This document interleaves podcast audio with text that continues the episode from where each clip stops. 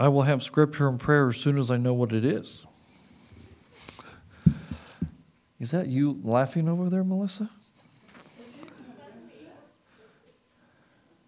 She looks different today. Looks different. Isaiah 64, verse 4. 64 4. Okay.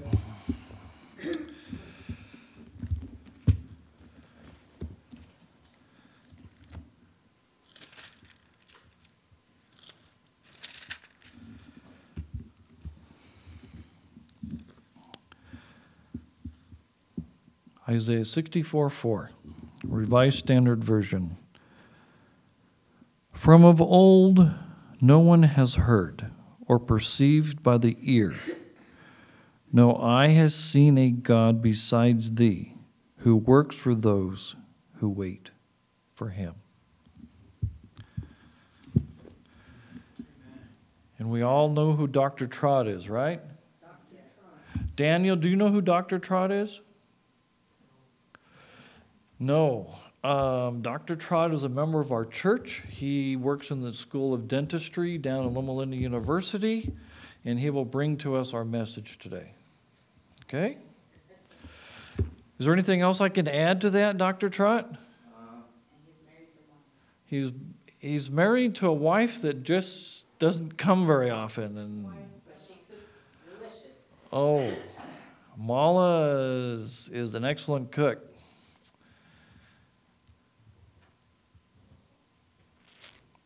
Welcome, Dr. Trott. Come on, come on.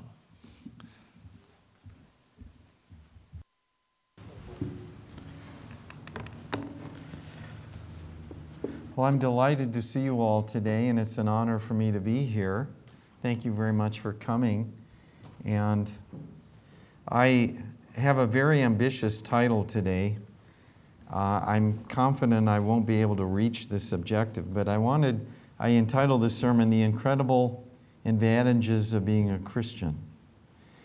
And I am especially grateful to be a Christian because I feel like I was a brand plucked out of the fire. Um, my friends in high school did not do very well. Some of them, a number of them ended up in jail. And I was able to somehow escape that, and I think it was entirely by God's grace. But I think that we need to concentrate on how God has guided and led each one of us individually and the blessings that we have received.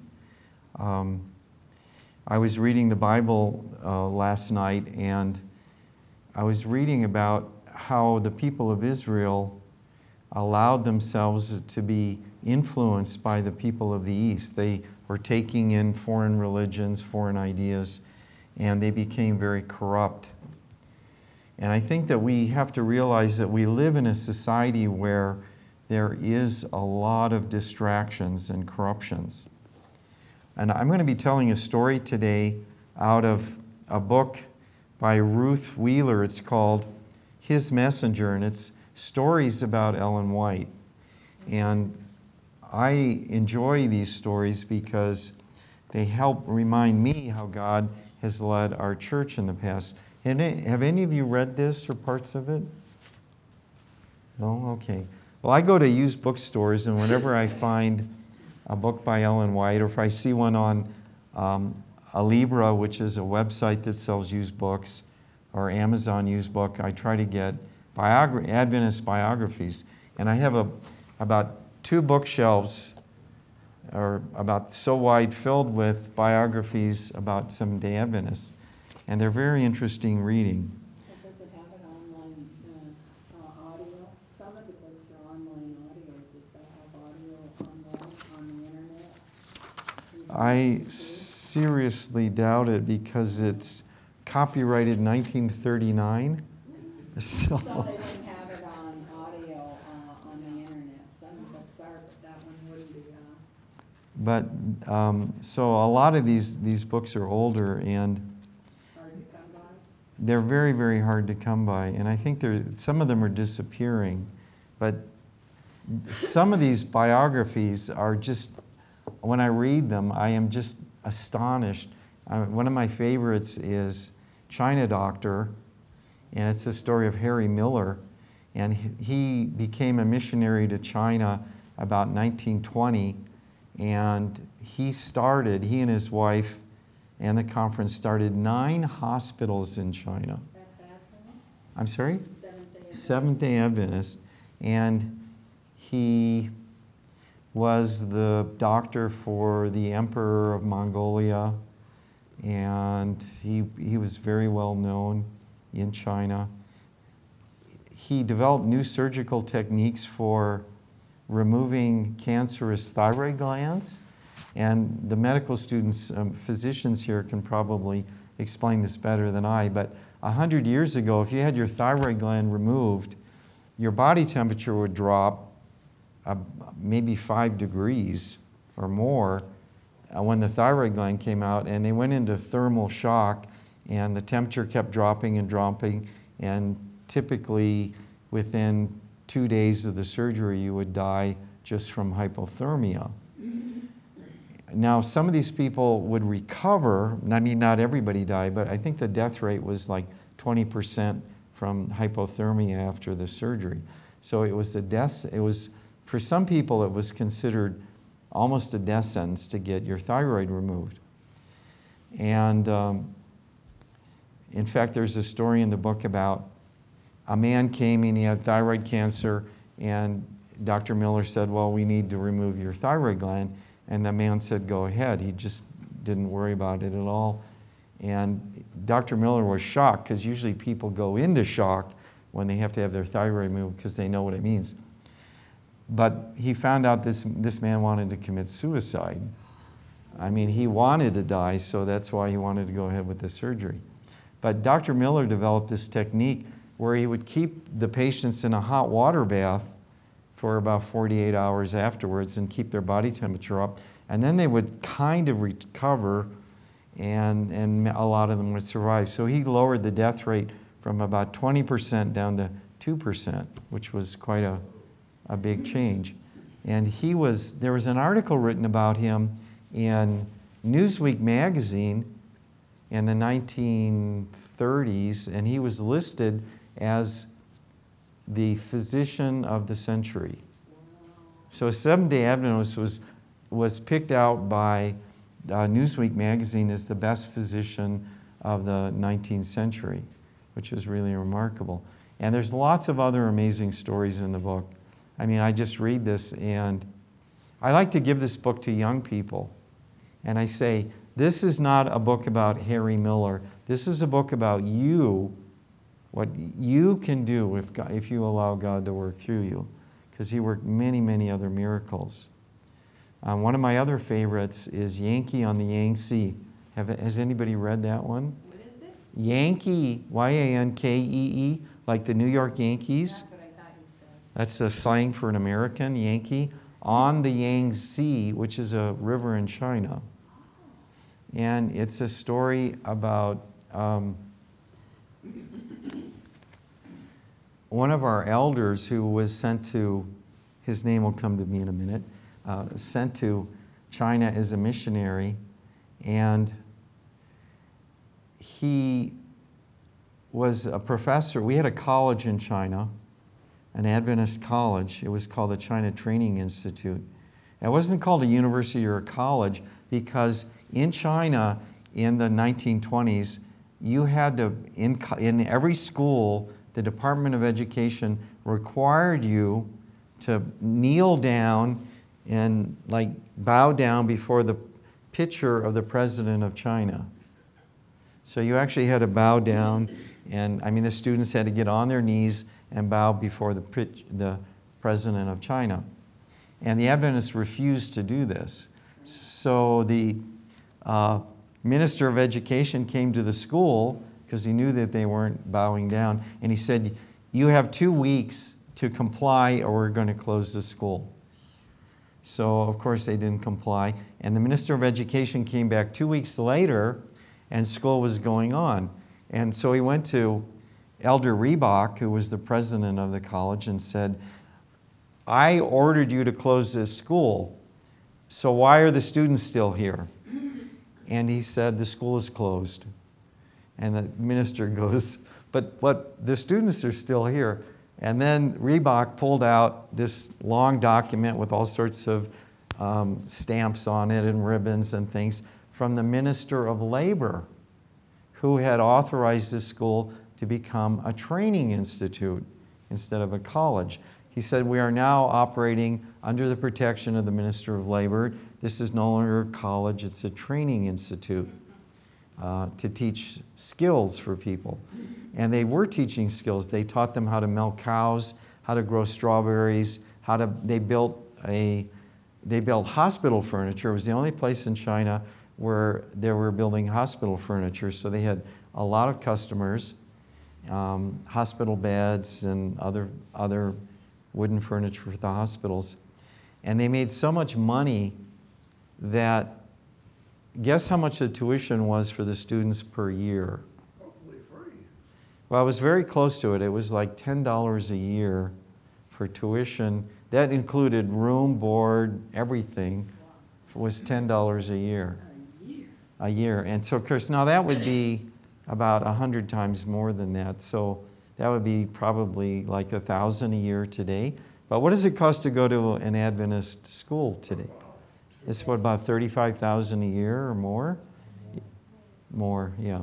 Okay, so they, they were very careful to follow the instructions of Ellen White in how they ran the school. Um, one of the things that they did in their dairy is now, when, when they started the dairy, the cows that they had were all infected with lice and ticks. And there, there were so many ticks on these things that they weren't getting any milk out of them because the ticks were sucking all the blood out and the cows were not producing milk. And um,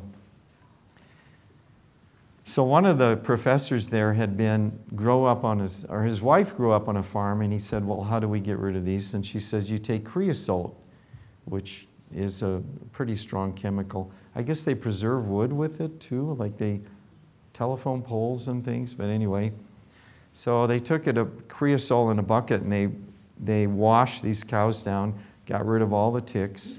The, tick, the cows got healthy, and then they would bathe the cows before they milk them.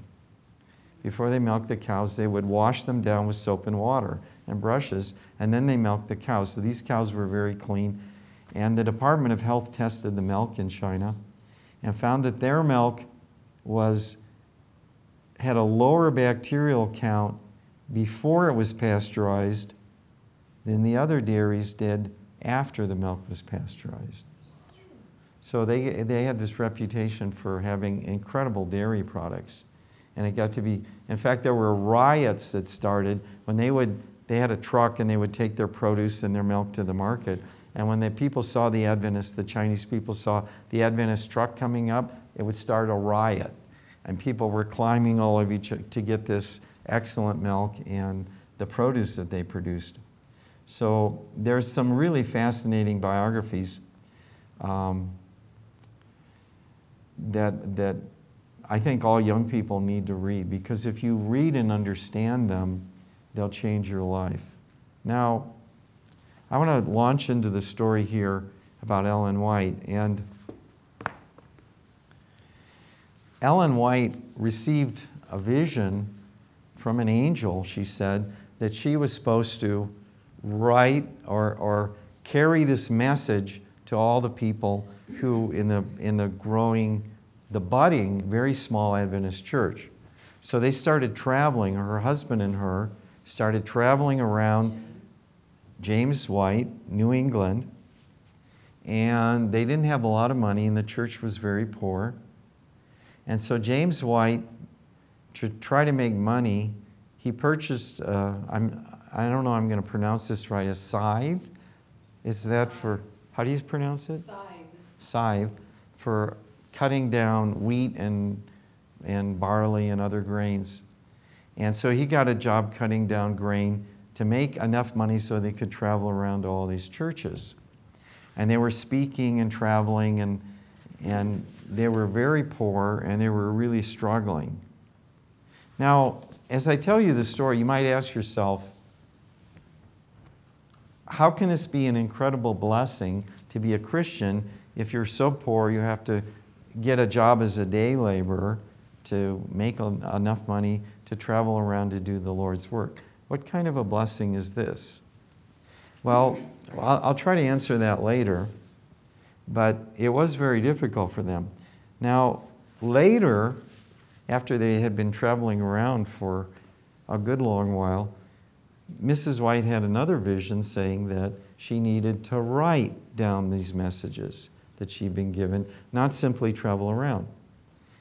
And remember that when she was nine years old, she got hit by a rock, another child, and knocked her unconscious, and she was in very poor health after that. And she, her hands trembled, and she couldn't write. She, she only had about a fourth grade education. So she said, But Lord, I, what? A third grade? Okay. I can't write. And the, and the Lord says, I want you to write. So she said, Okay, Lord. So she sat down, picked up a pen, and her hands started moving gracefully across the paper, which she had never been able to do before. So she started writing letters to the, to the Adventist pastors, to the Adventist churches. There were people writing to her, asking questions, and she would. So she started writing like full time almost all day long. She would be writing letters. And it got, and her husband would help her to write these letters. So instead of traveling around, they started having the post office do their traveling for them. But it, this got to be very difficult because I don't know if you've ever tried to write all day long, but your hand gets really tired and it's mentally exhausting.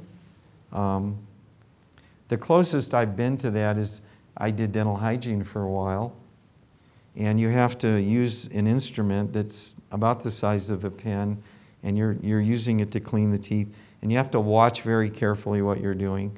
And if I do that for seven hours, I am so tired that I have to go to my car, put the driver's seat down, and sleep for about half an hour before I drive home because I will fall asleep at the wheel.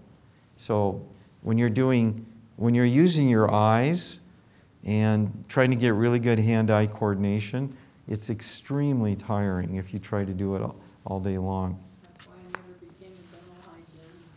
Yeah. Uh, well, they say the average dental hygienist retires after 12 years. They don't last very long, partly because their wrists give out. They're used, they get carpal tunnel syndrome. Um, and there's other reasons that they retire. A lot of them end up marrying dentists who are much richer than them, and then they retire and live happily ever after. But so actually, dental hygiene is a very good profession to go into if you're a, a young lady, and it, actually, if you're a young man, it's good also because a lot of the young men who go into dental hygiene go on to become dentists. Yeah, they get it. I mean, if you go to dental hygiene at Loma Linda and then you apply to dental school and they know you and they've seen how you work, you have a much better chance of getting in. And actually, those students do a lot better in school because they, what's, the, what's one of the hardest things to learn when you're a doctor is working with patients. How to, you know, calm them down, get them to cooperate. It's, it's a very, very difficult situation to do. Um, in fact, I'd like to hear some stories someday from our physicians about interesting cases they've had with patient management. I, so, but that's for me one of the hardest things is patient management. So if you, you learn that when you get started. Well, anyway, so Ellen White was writing, and they had a great deal of trouble because they were getting more and more letters and more and more churches they were writing. And finally, they decided that this wasn't working anymore. Um, The writing. And it's, it's, let me just read you this one section in here. It says, The burden became almost more than Mrs. White and her husband could bear. They prayed for some way to open by which they could reach more people in a shorter length of time without wearing themselves away. So they were praying, What can we do about this? This is taking up a lot of our time. And so they went to a meeting in Massachusetts of Adventists who were trying to figure out how could we get the message to people more quickly. And what was the message that they wanted to give? It was the Sabbath is a holy day of the Lord, and they were trying to convince people of Jesus' soon coming. So that was the focus of the early church. Now it's kind of interesting today. I think our focus has changed more than a little bit. And so I sometimes wonder if we wouldn't be better off kind of um, retrograding a little bit and concentrating on the earlier message. Anyway, while they were at this meeting, Mrs. White had another vision, and she said, and the vision said that her husband had to start a printing, start printing the messages and get the messages to go out. Now, they went around to all the members that they knew in, in their, as they traveled around and said, We want to start a printing press and publish these messages, but nobody donated any money. So James White said, Well, nobody wants to donate money, so I'm going to buy another scythe because they'd moved and left their equipment behind. And he bought another scythe, or he, he was going to buy another scythe, and I'm going to harvest and try to make money to start publishing. So he's leaving the home, and he just took a few steps out of the house when his friends called him back and said, Your wife has passed out. And so he went running back into the house, and it turns out his wife was having another vision. And when she woke up from this vision, she said, James, you are not to go into the fields to work. Your time is too important for that. We want you, the Lord wants you to publish this paper. You are to move forward in faith. So when he heard this message, he left the house again to go back into town, but not to buy a scythe, but to find a publisher.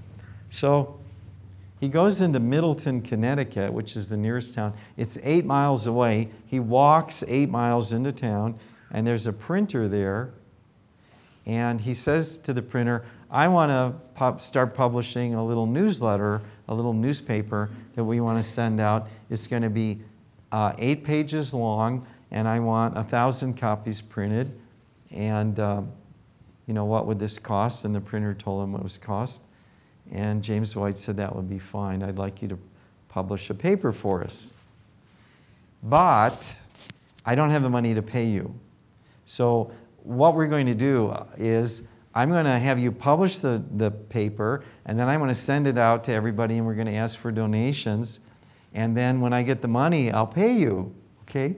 Now, can you imagine going into a business and telling them, um, I want to, or for example, you go to a, a Chevy dealer and you want to buy a Chevy Malibu or whatever car you choose.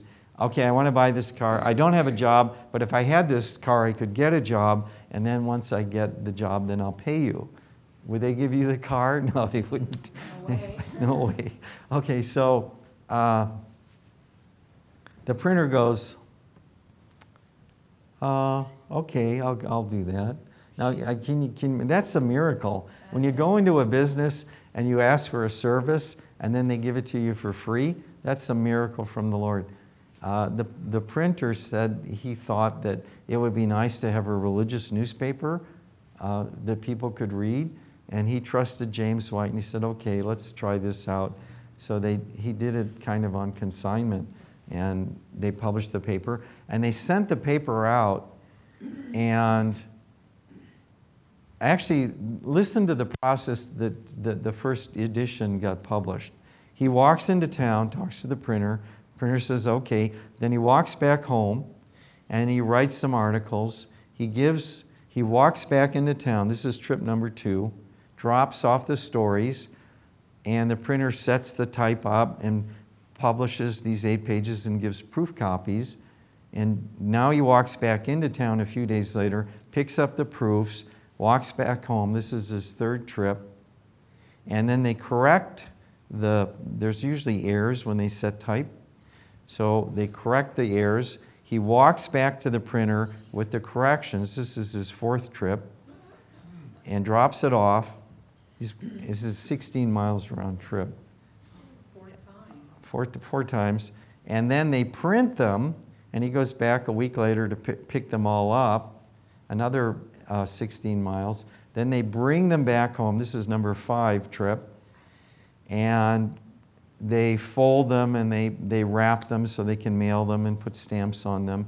And now they walk back to town to mail them in the post office. Six trips, 16 miles each. So I figured he walked like 96 miles to do this. Now, if you walk 40 miles, you lose about a pound. If you walk 40 miles, they say you'll lose a pound of fat. So he probably lost a couple pounds doing this. But um, so they start publishing it, they mailed it off, and people liked it. And they started reading it. Now imagine that you were living in the 1850s. And I know this is going to be hard to believe, but they did not have cell phones back then. And uh, they didn't have cell phones. I don't know how they survived. I mean, I, I left my cell phone at school the other day, and I came home, and I got home, and it was like six o'clock. Where's my cell phone? You know, I felt naked, you know, because I don't have my cell phone. I had to go back there, and just as I got back to the school, there was a policeman driving up to lock. He has to go in and lock all the doors in the school, make sure they're all closed, and he was able to let me in and get my cell phone back. So, but they had people didn't have cell phones, they didn't have radios or televisions, and the only communication that they had was really by letters. And so people used to write letters a lot. When was the last time any of you wrote a letter? Okay, I'm trying to think of when the last time I wrote a letter. I'm thinking, I'm thinking. Would, would you include a thank you card? I would, I'll give you a thank you card. Oh, Okay, I've done a few lately.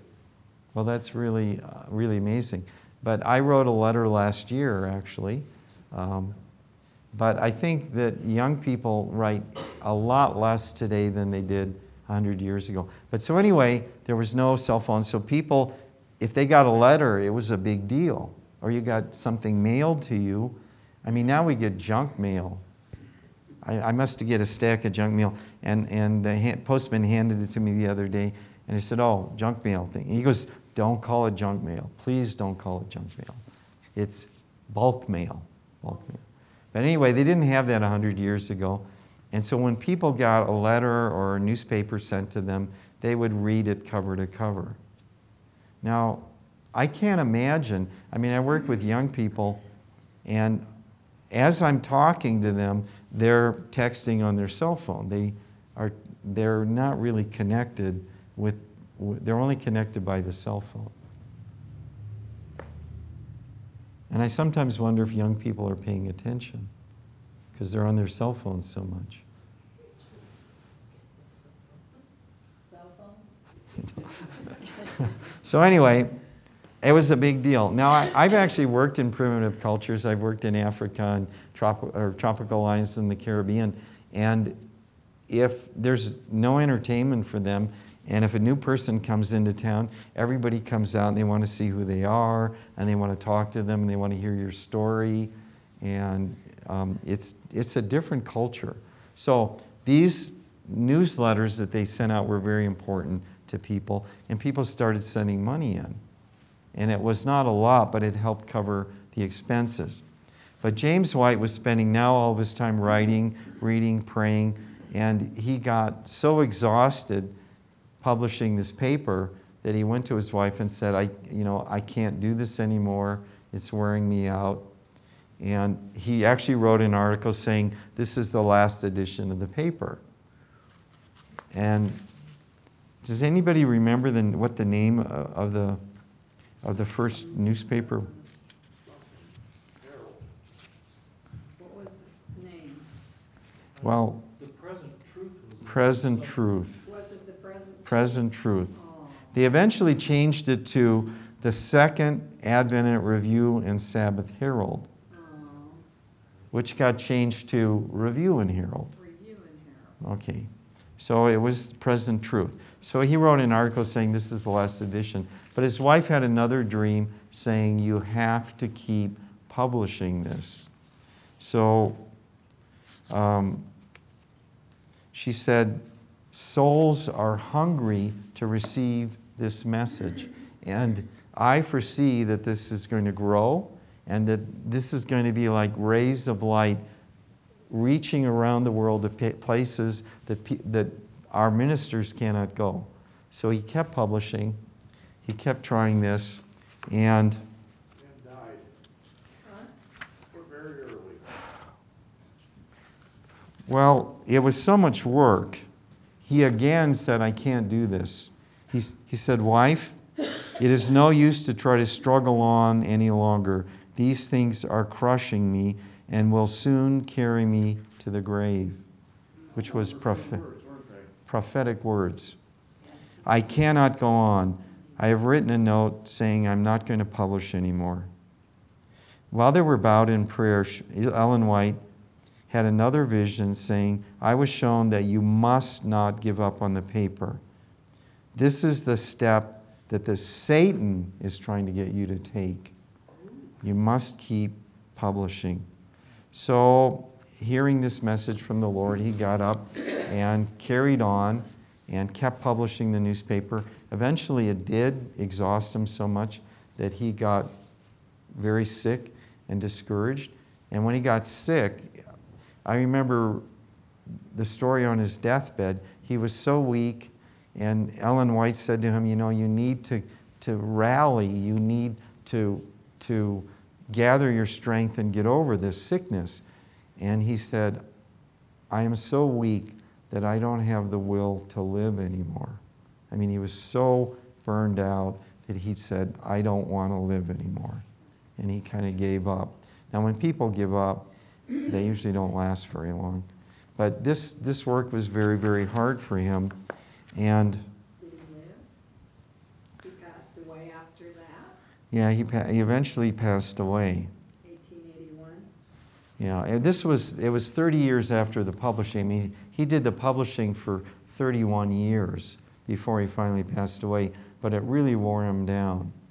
And I don't know about you, but I think all of us have jobs that wear us down. I get home at the end of the day, and I'm just kind of brain dead when I get home.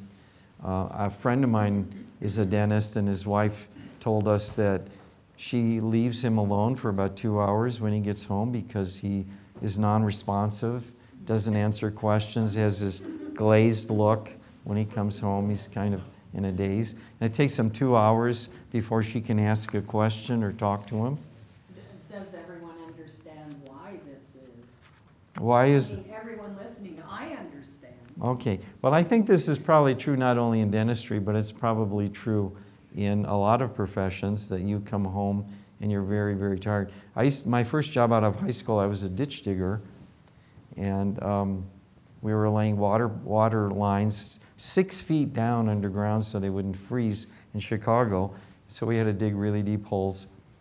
And I was so tired at the end of the day, I just collapsed. I mean, it was exhausting. And I'm sure that even if you spend all day texting, as none of these young people do, that they're probably very tired at the end of the day also. But dentistry, you do such uh, fine technical work, you're right there in the mouth and you have to be right on. Yeah, it is. It's very, precise, very precision oriented dentistry. Yeah, it is. It's very frustrating too because you never get the precision you want. And, and as you know already, dentists have the highest suicide rate, unfortunately. Is that because of the precision? It's never like, Because Yeah. nobody likes to go to the dentist, so they're always facing people who are feel depressed. either Patient scared or. management. Yeah, the patients are af- af- afraid and upset, and they're angry and they're in pain, and um, it's a real, a real struggle to get the patients to cooperate. Did I? I always excelled in helping with the uh, patients that had a lot of anxiety. So how did you calm the patients down? I try to find out what their favorite thing is in life and talk about it a little bit. Okay, well that, well that's a really interesting uh, technique. Everybody develops their own technique for patient management. Um, I had a little girl that was nine years old when we were working overseas, And she lay down in the chair and she started screaming at the top of her lungs. And just as loud as she could. And, you know, my front office secretary came back and said, Dr. Trott, this is a little bit too intense. And patients out in the out in the lobby are hearing all this and they're wondering, what are we doing to this poor girl? I mean, I hadn't even started working on her and she's screaming at the top of her lungs. So I tried working on her and she keeps screaming, but she, hold, she held still and wasn't moving and she kept her mouth open because she was screaming. So I said to her, I said, you can scream as loud as you want as long as you hold still and don't move. And she goes, okay. So she screamed for about half, I don't know, we worked on her for about half an hour and she screamed the whole time. And my assistant and I put in ear, earplugs and we worked on her. And then when we were all done, I said, okay, we're all done. She goes, okay. And she stops screaming and she skips out of the room. So, you know, every patient reacts differently to stress and problems, but you have to kind of learn how to handle, eh, and every, and every patient is different. Every single one is different. And you have, I mean, I've had patients where I actually get down on my knees and I, I, I'm pleading with them, begging them. And other patients, I'll tell them stories. Uh, when I do root canals, which is a long procedure, I find that I use verbal anesthesia. If I tell them a story, I say, Would you like to hear a mission story? And then I'll tell them about a mission story in Bangladesh. We're chased by thieves or whatever the, the story is. And I'll just keep talking and talking and talking as we're working. In about 10 minutes, they fall asleep. It's incredible. They fall asleep when I'm telling stories. And, and I may have mentioned this before, but I asked my wife, why do my patients fall asleep when I tell them stories? And my wife, do you know what my wife said? She goes, It's because you're so incredibly boring. so I thought about that for a minute. I go, I wonder if that's if, if that really. So that night I went home and I was having trouble s- sleeping. So I started talking to myself and I went right to sleep. so anyway, patient management can be a real problem. It's probably because telling the story that your voice is soothing. Yeah, yeah, I mean, you have to be, if the, if the patient hears that you're talking and you're talking in this real calm tone, they think everything's all right. But if you suddenly go, Oops. oh my God, you know, or something like that, the patient gets really upset. So You can't say oops. You can't say oops. I was actually uh, assisting a neurosurgeon with some electronic equipment while he was doing neurosurgery, and I dropped my pen, and there was like six nurses in there and three doctors and the anesthesiologist and attendings and one. I dropped my pen. I go, "Oops!" and everybody freezes like this. And the neurosurgeon goes, "Don't ever do that again." You know, he got really upset with me for saying "oops" and the. Yeah, the patients freak out like. Well, they're they're under general anesthesia. I mean, if you say it in Oh, yeah. dentistry, you're assist, oh, I assist dentists, and they, if you say oops, the patient wonders, oh, what happened to me? So, but actually, patient management is a really difficult thing. And there was a, we, we had a really rich couple come in one day, very well to do, and, you know, worth millions of dollars. And we diagnosed them and we presented a treatment plan. And, and the gentleman who we were working on, he looked at our treatment plan and it was for a number of thousands, many thousands of dollars, and he said, No, I don't want to go ahead with this. I'll probably be dead in a year or two. It's not worth the time and effort. So the one of the instructors came over to me and says, Dr. Trott, this patient doesn't want to go ahead with this treatment plan, but they can easily afford it, and I don't know what to do for them. And I saw his the man's wife, and she was dressed in Neiman Marcus and had she had like ten thousand dollars worth of clothes and jewelries on her, you know, pearl necklace and diamond earrings, and very well to do. And she looked like she was a model when she was young. She was now in her seventies, but she still looked very beautiful. And So I told the, this other teacher, I said, go talk to the wife and explain to her that because he's lost teeth, his, his jaw his, is, is now closing smaller and he, he has all these wrinkles because his mouth is over closing because he's lost tooth. and He's got wrinkles here and it makes him look older. And when he looks older, you look older. And it- people are going to judge you by the way he, they're going to think that you're as old. He looks like he's 85 years old now. He's not, but he looks like he's really old. And people are going to think that you're really old too. And when, she, when this woman heard that, she got really upset. And she walks up to her husband and she hits him and goes, You can't do this to me. How dare you? You, you make me look old. What you're, what you're really saying is that I'm not beautiful anymore. And she lights into him and she really scolds him and, and is, is really upset with him. And finally goes, Okay, okay, I'll go, I'll go ahead with the treatment plan. And so he went ahead. Um, but it's really fascinating um, how to get your patients to cooperate or your children. I mean, you have to always find a way to kind of outsmart them. So, but anyway, one of the reasons that I that I think there's an advantage, and I think it's time for us to close here, to being a Christian is that when you have difficult situations like this, like difficult patients to work with, the Lord, I really believe the Lord can inspire you to know just what to say to the patient to get them to, to cooperate. And, and you know, I'm, when I'm working with patients, I'm like praying without saying, Lord, I don't know what to do for this. Show me what to do. How can we help this person? And it's different. I mean, I've, my wife, she worked in our clinic, and she would have some patients, she wouldn't do any procedures on them, but she would just talk to them for, for their whole appointment and try to encourage them and calm them down. And um, it's, it's astonishing that sometimes patients just need somebody to talk to. We, we have older patients come in who are in their 70s and 80s. They live alone. There's nobody to take care of them. Their children live thousands of miles away. And they come in, and I go, Why did you come in today? And they say, Well, I didn't come in for anything dentally related, but or there's nothing wrong, but I really like my dental student, and I just wanted somebody to talk to. So they just come in and for an appointment to have somebody to talk to. And they pay for it.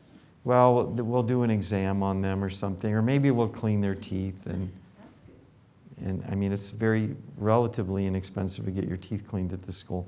But we have a lot of older people come in because they're incredibly lonely. And that astonishes me. But, you know, you can, you can usually figure this out and be an encouragement to them. But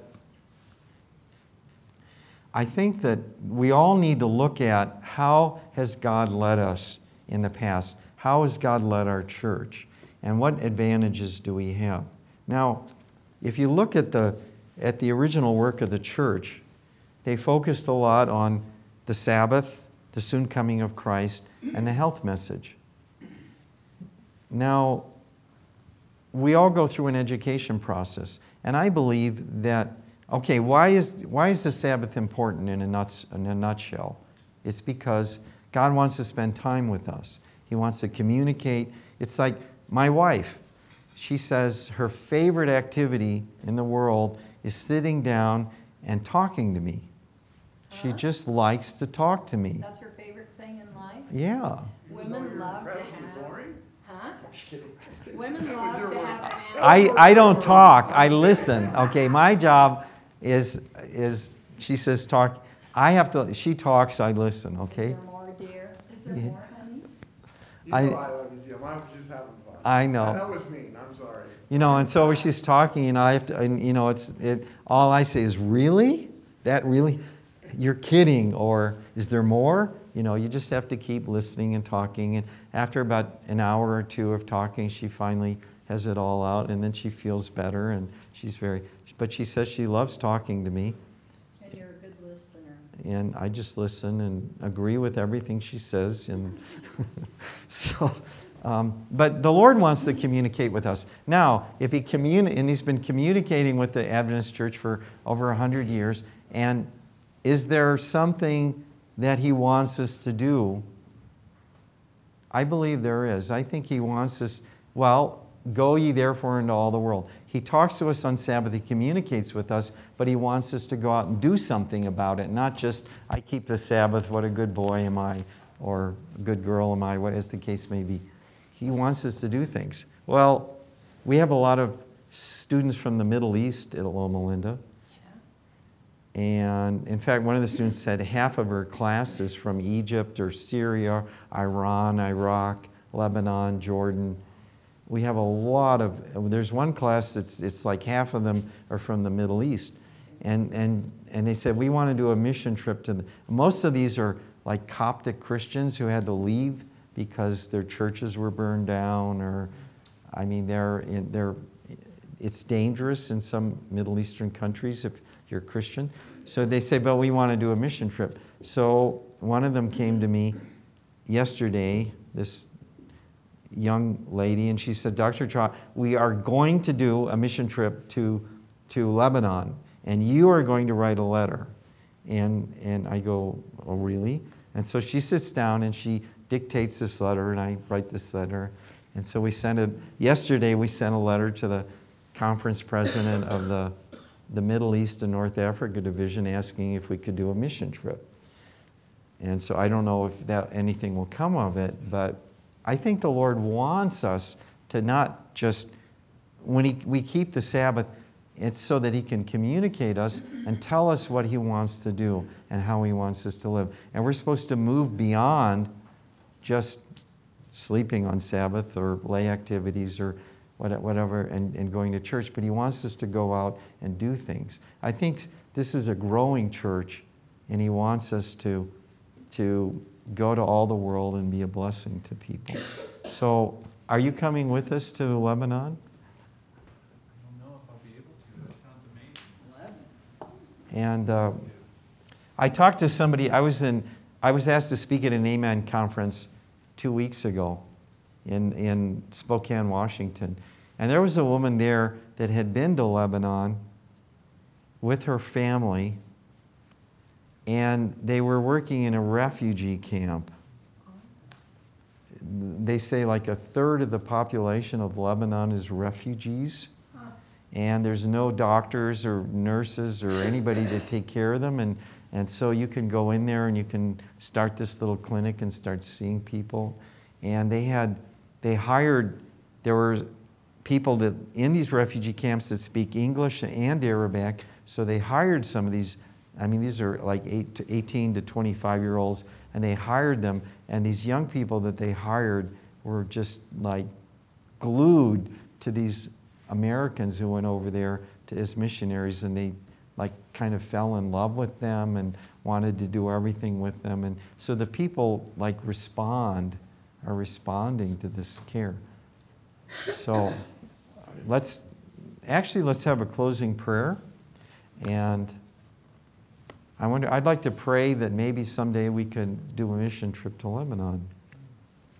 So let's bow our heads and Dear Father, you have spent the last 2,000 years instructing us, communicating with us by the Holy Spirit.